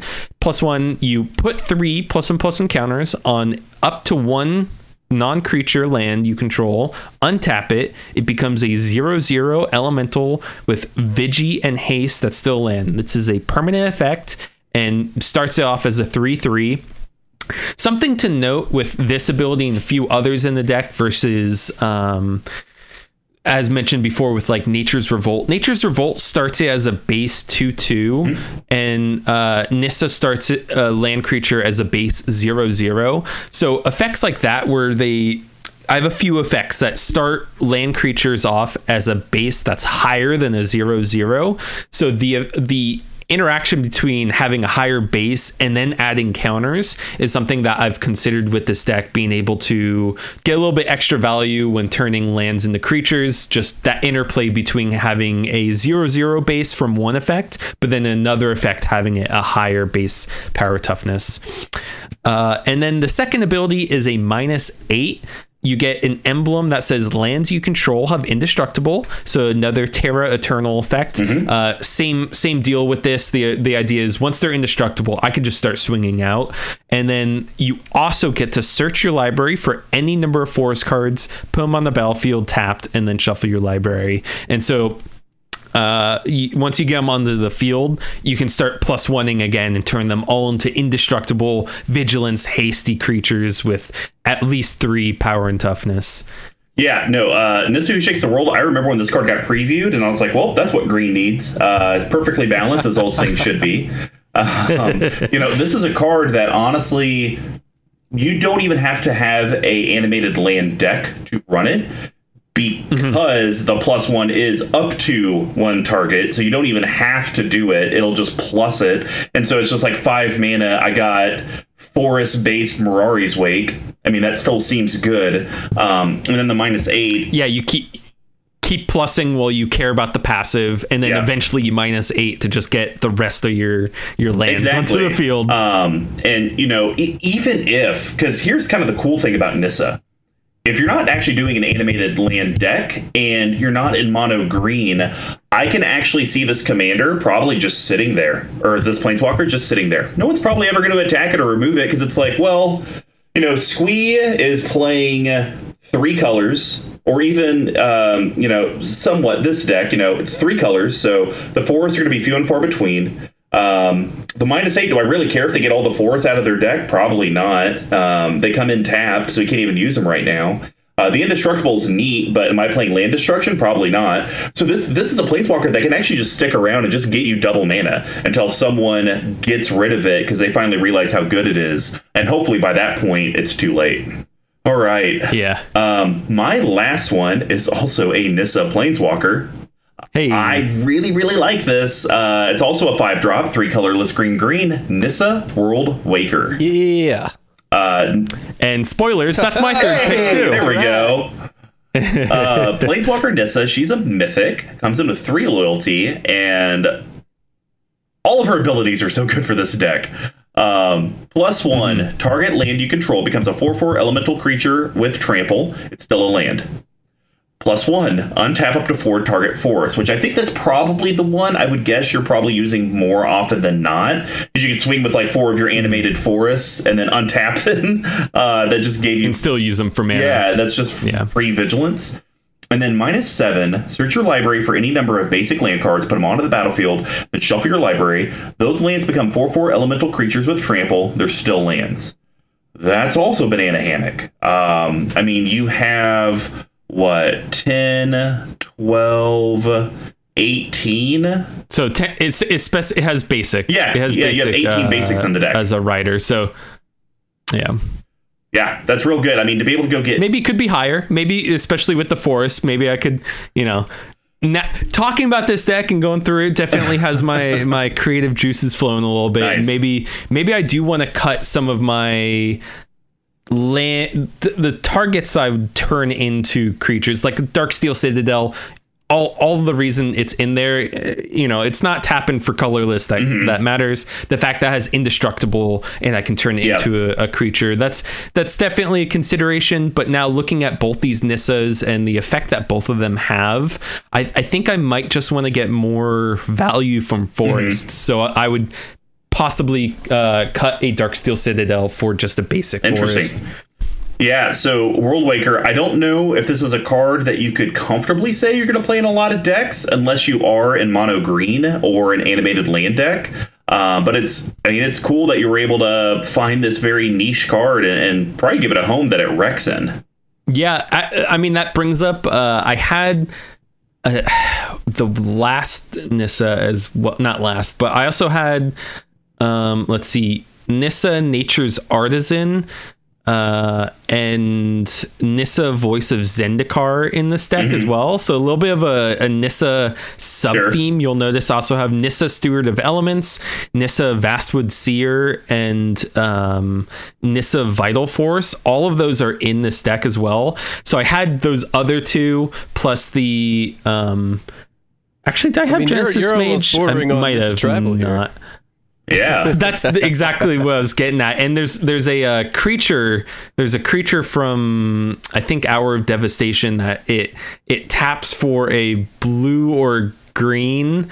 And I think there's some rider text that cares about Nissa Planeswalkers. So I had it in the deck, but then I, I was like, I'm just gonna cut the two yeah. Nissas that don't care about lands and cut that cut Makes that sense. Other one because I'm trying to. Get all these goofy effects off in this deck that I, I kind of have to get rid of some of the non-thematic jank. No, that totally makes sense. Yeah. Um, all right. Well, I think that's going to wrap up the East package. Now we're going to over to the Spice. We only got four options. G three.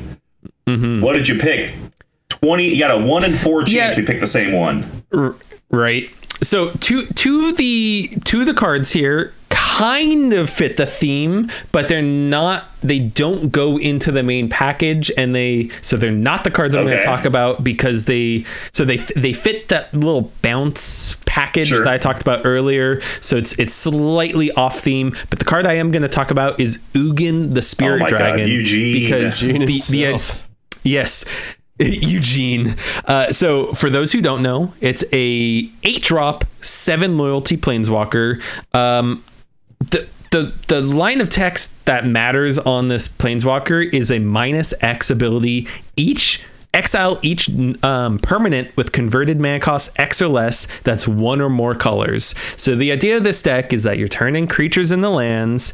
Uh, they're kind of vulnerable, but once you get Ugin out, you're able to minus. For whatever is most relevant, seven or less, you, you basically got rid of everything on board except for yep. your lands, who are also creatures, and now you have an open field to just swing face. And another cool thing about it, when it's kind of paired with your Living Lands and Nature's Revolt, uh, his plus two lightning bolts your opponent's lands. So it's kind of yeah. pseudo strip mine, but he just stays around and gets bigger and more threatening.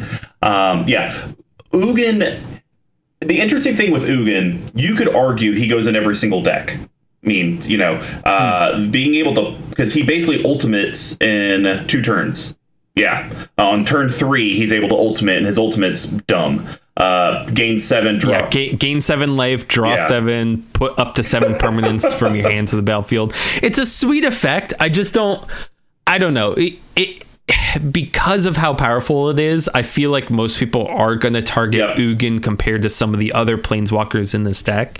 Um, and I would rather get instant sure. value with the minus X and possibly just up to seven immediately to get instant value, uh, rather than just have Ugin stick around bolting for a few turns to get that get that sweet ultimate off. Um, so it, at least in this deck, uh, I'm not really paying mm-hmm. attention to the other two abilities. I'm mostly fo- focusing on that. For this deck, one hundred percent. More kind of my thought is, I mean, if it weren't for the price tag, I think Ugin would have an argument to be in every single C E D H deck, how people try to argue that Sol Ring goes in every single C E D H deck, or not C E D H, every single E D H deck. Uh, Ugin could probably be there. It's just eight C M C is on the higher end, um, which, you know, there's always that thought process. If you pay seven or eight mana or more, it should be pretty game altering. Um, and Ugin definitely fits that bill. So, yeah, super cool card. I'm glad uh, you have the... Uh, alternate art, full art, because it's sick looking. Oh, I didn't select that. That's that's just the default. Yeah. Anyway, what's what's your pick? All right, so my pick is pretty cool. I'm I'm ninety percent sure this is part of some infinite combo that you do not have in the deck, uh, but I'm pretty sure this card's a part of it. Uh, we're talking Uyo, Silent Prophet. So four colorless, blue blue, uh, legendary creature, Moonfolk Wizard. It's a four four with flying. Pay two colorless, return two lands you control to its owner's hands. Uh, copy target instant or sorcery spell. You may choose new targets for the copy. That's stupid. The fact that it's not instant sorcery spell you control. Just copy one. Yes. And, oh, you cast expropriate? Cool. I'll pay two, bounce a couple lands. I'll also do an expropriate. How does that sound? Um, you're going to counterspell my thing? No, I think I'm going to copy your counterspell. I mean... It gives you so much utility, but I can see why it's a spice, because it is six to put out the creature, and the paying two and bouncing two lands. Yes, you might be able to play lands a little bit quicker than everyone, but with all your land bouncing shenanigans, bouncing two at a time is a lot worse than just bouncing one. Yeah. Yeah, uh, that's something I would I would definitely consider cutting from the deck just to have a more cohesive sure. ability. Uh, but something, one of my first iterations definitely cared about um, that whole uh, bouncing lands to the hand of, uh, type of, I guess, a combo in a way, because I have also in this deck Patron oh, of the yeah. Moon, um, where you can pay one to put two land cards from your hand into play tapped. Uh, so since most bounce effects for the lands don't actually care whether they're tapped or not, I don't think any do. I don't know why I specified that, but the the the fact that you can you can pay two to get them onto the field and then pay another two to get those two back to your hand and copy an effect. And as long as you have the ability to drop like two or more lands onto the field in a single turn, if you have if you have all of that out at once, which also Patron of the Moon costs yeah. seven. So I'll be cutting that, it. That oh. synergies. Yeah, that synergy probably isn't exactly there, uh, but the the the effect of put pay, paying one to put two onto the field and then pay two to return, uh, there there might be something there where you're tapping for enough between them and you can go like pseudo infinite. Definitely a a possibility with this deck with the yeah, right tuning. Definitely what we would call a Rube Goldberg machine. Yes. Yeah, this deck is almost Rube Goldberg. Almost. All right, guys. Well, I think let's wrap up the spice package. Now we're going to head over to the bottle capping. And as a reminder, there's going to be G threes and I's, cuts and adds to the deck. They're going to be under five, under fifty, and no budget. We just can't talk about mana-only lands. So I'll start this off. Um, I know you alluded to it earlier, but I, I don't think this card's very good. We're going to cut Kefnet the Mindful. So, two mm. colorless blue, legendary creature god. It's a mythic, five five, flying indestructible. It can't attack or block unless you have seven or more cards in hand. Pay three in a blue, draw a card, then you may return a land you control to its owner's hand. The reason I don't think it's very good is I don't know how often you're having seven plus cards in your hand. That probably doesn't feel great in this deck, considering I've kind of alluded to it. It probably plays a little slow, so you want to get out as much as you can mm-hmm. when you can. But the big reason I'm cutting it is paying four to draw a card and maybe put a land back to hand. That's just a very, very expensive rate for me. So that's why I want to cut that. Yeah, I, I have to agree with you. That's that's actually my uh, my cut there. Um, I. I I would like to say that it, it's a good effect, but it's, it's not. The fact that it's a flying indestructible is, is kind of the, the allure. And yeah. a five five is kind of the, the the allure of it, yes. And the fact that it has that return it to your return to land in your hand, that that was one maybe my earlier iteration. So Uyo and Kefnet are probably probably on the chopping block for my next uh, major iteration uh, cool. for the deck. Uh, definitely not. Not too tied yeah. to them. I mean, it's it's spice when it gets to work, but like you said, seven seven cards in hand, at least with this deck, that's not that's not too doable. So I'm I'm not feeling too uh, yeah. sad cutting that deck. And, and honestly, I felt very comfortable considering you didn't even have a Reliquary Tower or a Thought Vessel in here, which tells me you rarely have mm. over seven cards in hand. That's not mm. a common occurrence. So what I want to add is a card from Zendikar Ooh. Rising that just came out. I want to add Felidar Retreat. Ooh. Three colorless white. It's an enchantment. It's a rare, and it has landfall. Whenever a land E T Bs under your control, choose one. Create a two two white cat be- beast creature token. Okay, fine. Um, you know, maybe it's y- your awakened stuff's too expensive. You don't really have the mana to do it. Okay, let's go that route. Gives you some blockers, but I think this is the bigger one. Put a plus one plus one counter on each creature you control. Those creatures gain vigilance until end of turn. I like that. You're making your animated lands bigger. You're giving them the vigilance that they need so they can swing and then use for mana afterwards. And like I said, worst case, opposite end of the spectrum, you're at least making some chump two two guys to help protect you. Agreed. Yeah, uh, the the being able to have Vigi on the Living Lands is definitely a big plus, uh, being able to have them have both those modalities of swinging out as a creature and being able to mm-hmm. um, tap for mana. So that's that's definitely a big consideration for for the deck. Um, and the plus one plus one counters are just gravy on top of that. Absolutely. Um, so for, right. for my replacement, uh, it's also from Zendikar Rising. It's Undue Inversion. It's a sorcery that costs six and two white. And it says destroy all non-land permanents, but it oh, also has so the mean. flip side that's also a land. Uh, so this deck, oh man, this deck is very um, light on interaction. That's probably the easiest way to okay. say it's light on the interaction. So the adding this in. Uh, I mean, set or sorry, eight costs a lot, um, yeah. but this this deck does have wild swings in mana from time to time, um, and being able to just clear the board of everything except for my Living Lands, I think that's a, a sweet effect. Definitely something I would want in here. I think there's there's cheaper destroy or exile non-land permanent effects that I would care about for this deck, but the fact that it's a flip land and it's from yeah. you know that that's that's probably the the consideration here, is that it's it's um it's got both both uh both sides are relevant at least some of the time. And you could even argue that, and this is something that I've kind of thought with these pathway lands, or whatever we're calling these flip lands, um, modal, you modal, could cut a, flip, mo- yeah. modal flip, modal flip, modal flip. Wow.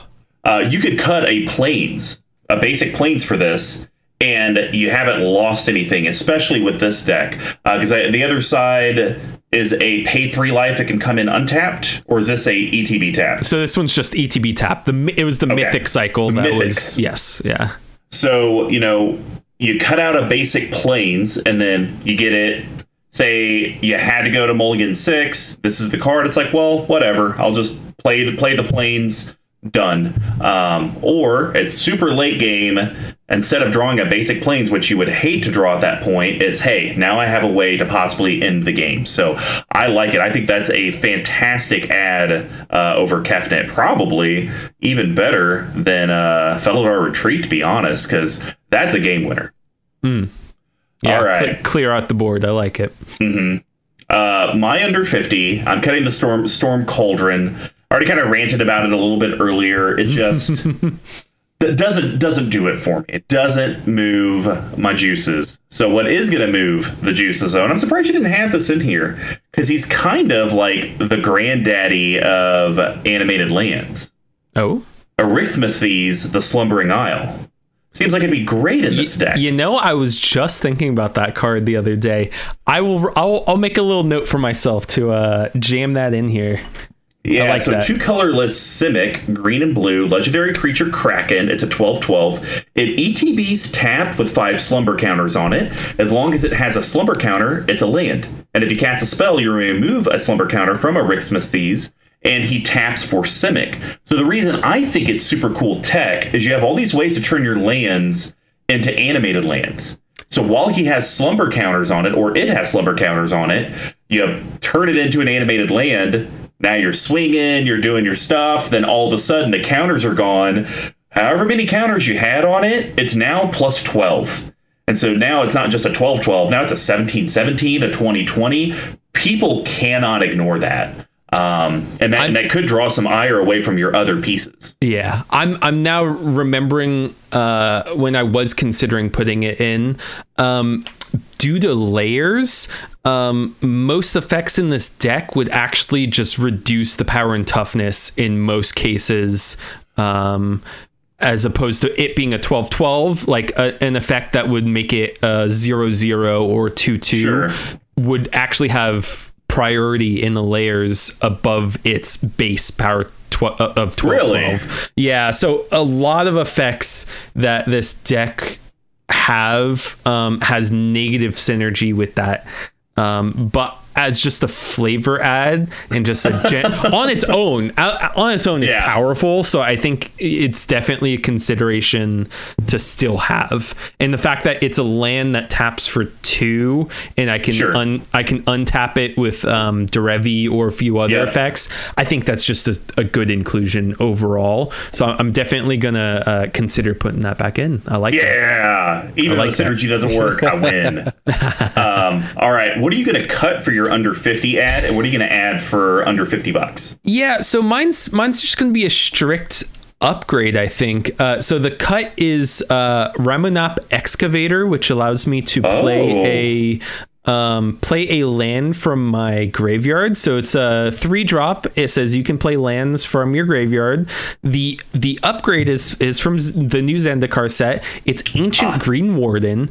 Yeah. It just does way more than that. So it's a it's a four and two green. So it's a six drop five seven with reach. You can play lands from your graveyard. So same text, but here's the upgrade. If a land entering the battlefield causes a triggered ability of a permanent you control to trigger, that ability triggers an additional time. So maybe not so much with this Derevi half, but I alluded to having a Obuun package that I can switch between with the the core of this the, the deck. So if I'm mm. going to go Obuun, um having having like Ancient Green Warden, a lot of landfall effects, and maybe also um the other card, let's see, Ashaya, having that as well, and just having all these all these um I guess that doesn't really affect the but that's Ashaya doesn't affect the the triggers, but the idea yeah. of having this separate build that I'd be leaning into, I think that's that's very interesting as far as like,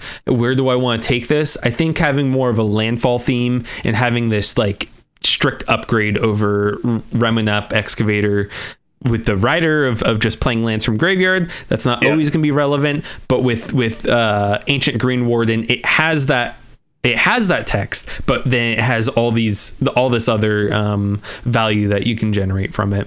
Yeah, uh, I think it's hilarious that we talked about you being at a three, seven, eight C M C. We are just straight increasing that C M C right. with all these ads. I love it. Um, you know, it's funny. I I, I just opened uh, my collector boxes uh, this last weekend. of uh, Zendikar Rising, and I actually got a few of the Ancient Greed Wardens, and I'll be honest, I definitely paused because I wasn't sure what in the heck I would even put it in. Um, this deck's a slam dunk, but now the way that you talked about it, it's kind of giving me ideas of... I don't need to maybe necessarily be so focused on the fact that the land's coming in for the triggered ability. It's just like, what else do I have that has any other effects that could benefit from it? Um, and maybe it is worth putting in there, because I did talk about very early on with Tomic uh, how Commander is getting a little bit more streamlined, and there's going to be lands, even a Myriad Landscape, you're going to sack, and that's in a casual deck. Well, with Green Warden, I'm going to get it back, and I could do that over and over again. That's a lot of value. Um, mm-hmm. So yeah, I think for this deck, though, it is sweet. All right. No budget. Breaking the bank. Uh, I'm going to cut Patron of the Moon, which yeah. uh, G three alluded to earlier. And this, this I know this card is an infinite combo. I think there's another one that does like extra turns, and it's like the Moonfolk Offering thingamabob. I, I don't know. I'm not that kind of combo player. It takes me five cards to get there. Uh, if you're curious about the name, that's a lie. Uh, so Patron of the Moon, five colorless blue blue. Legendary Creature Spirit. It's a five four. Uh, Moonfolk Offering. You may play this card anytime you could play an instant by sacrificing a Moonfolk and paying the difference in mana cost between this and the sacrificed Moonfolk. Mana cost includes color. It has flying. Pay one colorless, put up to two land cards from your hand, and to play tapped. We don't need to get into it. It's just very overcosted uh, mm-hmm. for what this deck is trying to achieve. But yeah, now I, now now I am considering cutting it. So this is a card that I think you have enough graveyard recursion. This would work out well for you, because the way I envision happening to this deck is, I mean, you got your indestructible stuff, you know, you're giving your stuff hexproof. People eventually are going to A, be out of answers, and B, figure out what kind of rigmarole you're trying to pull on them. So I think Constant Miss is a card that will keep you alive to that mid to late game when people are figuring it out and starting to swing out at you. So colorless green, instant, and it says creatures deal no combat damage this turn, but it has buyback. Sack a land. Yeah. You may sack a land in addition to its other cost when you play the spell, and if you do, put Constant Miss back into your hand instead of your graveyard as part of the spell's effect. So I actually run this in my Golgari deck, which isn't even a lands type of matters trying to pull from the graveyard. And it's kept me, there was one game where I think it kept me alive six different turns. Because um, mm-hmm. eventually when it gets that late in the game and you are getting overwhelmed with the forces, you're going to have lands to spare, but you also have ways to get all those lands back, like a Green Warden or a Crucible of the Worlds. So I think Constant Miss will keep you alive to where you can actually pull out the W. Yeah, I like that. I like that. Definitely um, a consideration for this deck, especially the way it's just the the build currently is just a kind of goofy yeah. hodgepodge. And so that that just added value over time of, of preventing the damage. I, I that's that's a very good inclusion. I like that. Sweet. Um, and then mine, I, I kind of alluded to it earlier, was Prism- Prismatic Omen. I would probably just cut Cryptolith Rite. Um, Cryptolith Rite says um, creatures you control have tap, add one mana of any color to your mana pool. Um, but now, now that I'm thinking about it, I, I didn't even consider cutting my bad cards. I was just, I was just considering, you know, upgrading in a way. Um, so I would, yeah, probably cut Uyo or Kefnet or sure. you know. One of my spice cards, th- things that aren't fully in the uh, in the realm of of one hundred percent useful in the deck. So that I, this is like deck therapy. I like this. I like this. This is making me, uh, you know, really. I mean, this is my this is one of my um, bling builds in a way too, because a lot of my cards um, in this deck are foil and whatnot, sure. and even even with that considered, like I, I think.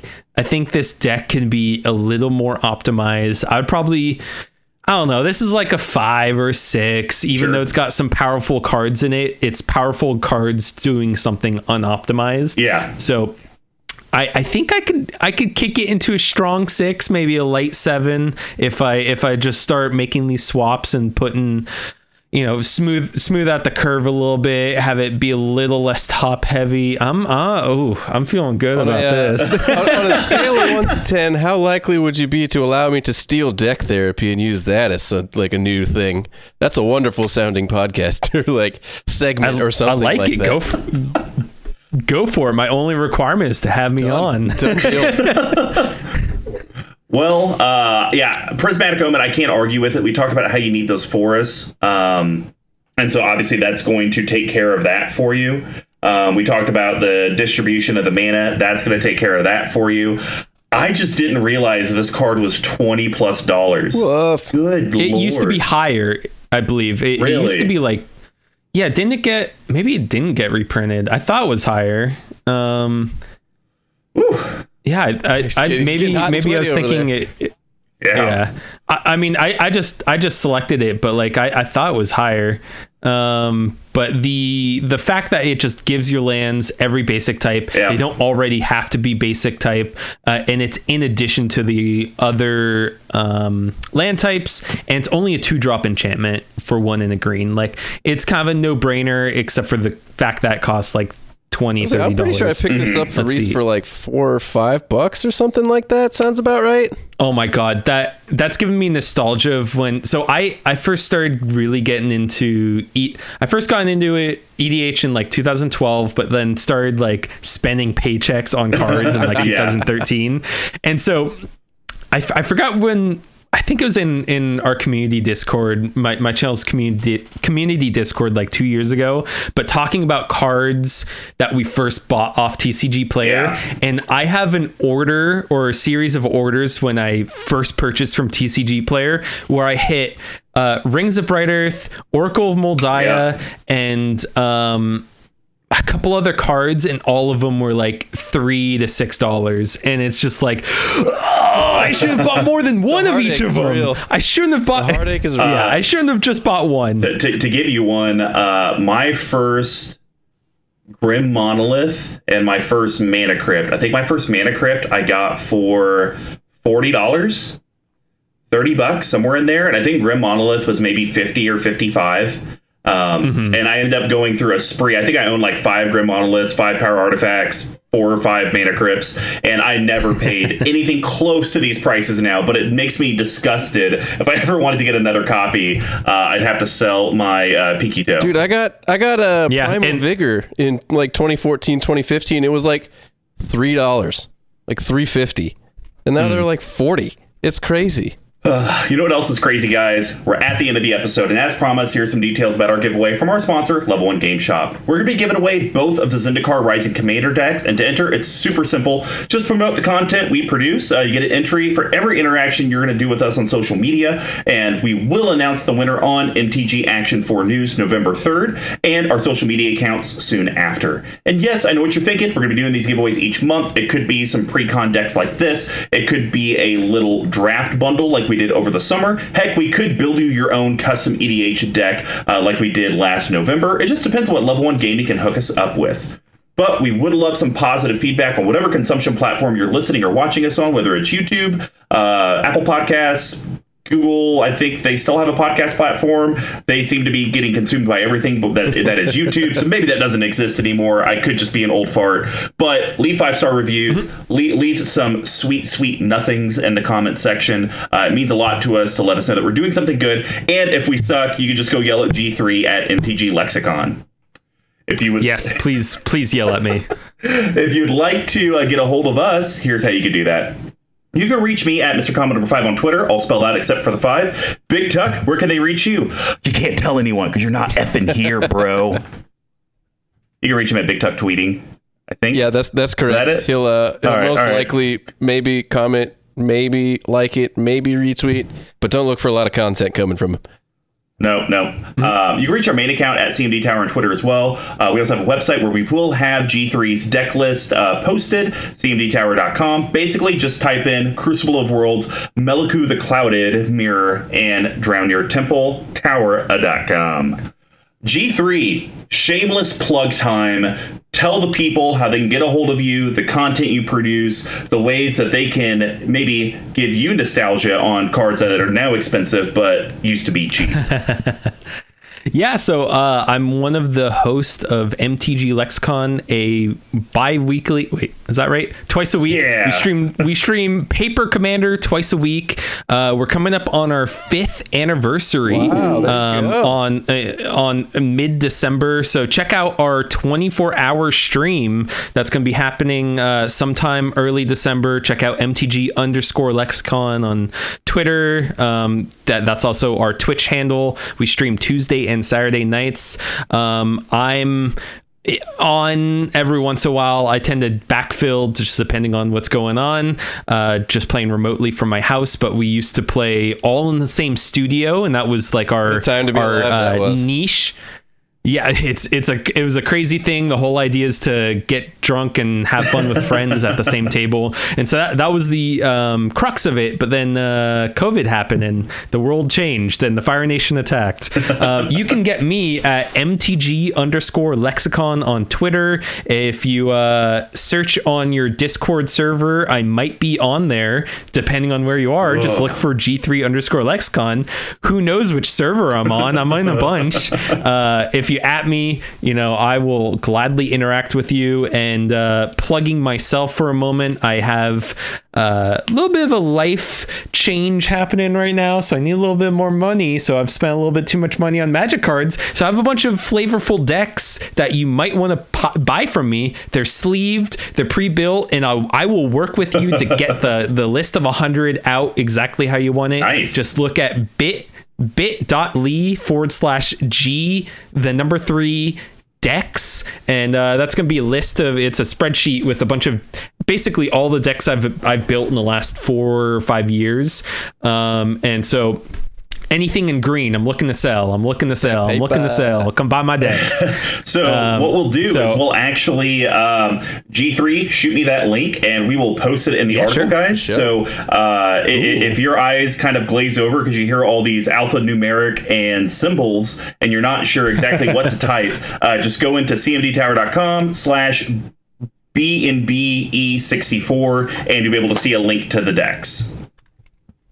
Sweet. Yeah, so um that's that's what I got going on. um i'm i'm not full of hot takes usually, but um if you do want hot takes, like I said, on Twitter, G three underscore Lexicon. Awesome. Sweet McGee, if people want to get figure out how to get a hold of yourself in your Manolith commentary, how would they do that? Oh, you still know email's the best way to get at me. That's uh dear Squee at cmdtower dot com. Uh, you can find you. me on the Twitterverse or Twitterverse. You can find me Twitterverse. Uh, you can find me on the Twitterverse at Dear Squee. Uh, I am actually decently interactive. I made a post last night. I made a post a couple days ago. Whoa. Uh, I've I've actually followed some new people and retweeted some things. Whoa. You know, put some meaningful thought into contents. Who would have thought that could be a thing? But uh, there I am. Once in a fleeting mm-hmm. moment, you'll find me on Twitter. Uh, that's kind of how Twitter works. Or you can find me at Rich Chaos Records on Facebook or Instagram. Uh, I had to go get tested for COVID this week. Please don't come and see me. I don't even I don't even want to keep that bit in here anymore. I'm continuing the bit. He can handle all your audio needs and does have a full studio. If you are in the Kansas City metro area, masks require, hazmat suits require, because he might be infected. Mm-hmm.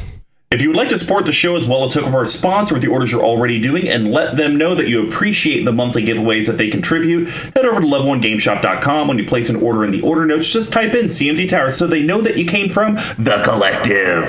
Outside of their own storefront, they do have their own T C G store for all the singles. Uh, they sell everything you need, guys. Go help them out. They're awesome peeps. Um, and like I said, as soon as they get me some information on the Commander Legends draft kits that they're going to be selling, uh, we will be sure to post and talk about that on the cast.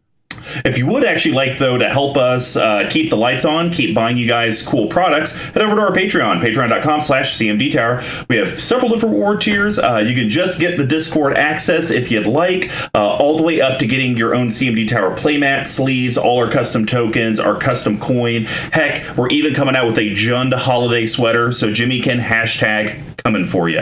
If you can't subscribe from a monthly perspective, but you would still like to buy some of the swag, just head over to cmdtower.com slash merch. We sell everything on there. We're trying to figure out the shipping. I think it still might be a flat three dollars. Who knows? Uh, but you can pick, definitely pick everything up on there. Uh, definitely appreciate it. Because like I said, if not, Toys for Tots is going to be sleeves for Steve's. I don't know. Maybe all the tots are named Steve. That could be a thing. And of course, thank you again to Pink Royal for the music provided in the episode. So G three, we're at the end. Derevi, Animated Lands. How do you feel? I feel like you're getting more and more excited. It sounds like the deck therapy has helped, but, you know, give us a summary. How do you I'm feel hyped. About how the episode went? Yeah, th- this was great. Uh, I'm I'm definitely, as I mentioned, having the, the red package and blue package. I'm considering that, but I got some ideas as to how to make the blue package more streamlined. So I'm I'm definitely um, definitely looking forward to to that in the coming weeks or months, and, and working on on this deck and getting it getting it up to speed as to far as far as like getting rid of some of the some little jankier and high cost yeah. stuff, and getting getting some uh, getting some goodies in here. So uh, this was a ton of fun. I'm glad I had the opportunity. Thanks for having yeah, me on. Absolutely, man. And I'll, I'll say this. Um, it's okay to have overcosted j- janky fun. You know, we'll, we talked about that on the most recent M T G Action four news uh, with Mister Bevers about, you know, overcosted cards for kind of what they do um, in Commander. And so that's that's okay. But I... Th- This is the format to play. Yes, uh, but my thought's always been, if you're going to run something kind of weird and janky that's really overcosted, it needs to at least kind of fit the overall arching flavor. Uh, Chroma's Memorial would be one that's a bit overcosted. It's seven. It does creature mm. stuff, and you probably aren't going to have a ton of creatures, but at least it kind of fits to where it's like, oh, well, they get flying and vigilance and some protection, and so that's all right. Indestructible? No, right? They don't get indestructible. I can, get, I can never remember. Get, with okay. I think it's haste, vigilance, first strike, flying. I think it's protection from red and black. Protection red and black. Yeah. And there's one more. Mm. It actually, maybe Lifelink, because it gets seven abilities for seven mana. Um, so so that would be a card that's a little overcosted, but it kind of loosely fits the theme, where I think we've talked about a few of the cards yeah. where it's like, it's overcosted and it just very narrowly does it. So I think, yeah, if you get some of that jankier mm. stuff out, even if you don't put in O P'd cards, it's going to be good. Yeah. All right. Well, I think that's it, guys. Well, thank you. I, I really appreciate it. Y'all have a great rest of the day, and uh, good luck with the rest of the content and that giveaway. Yeah, thank you very much. See ya.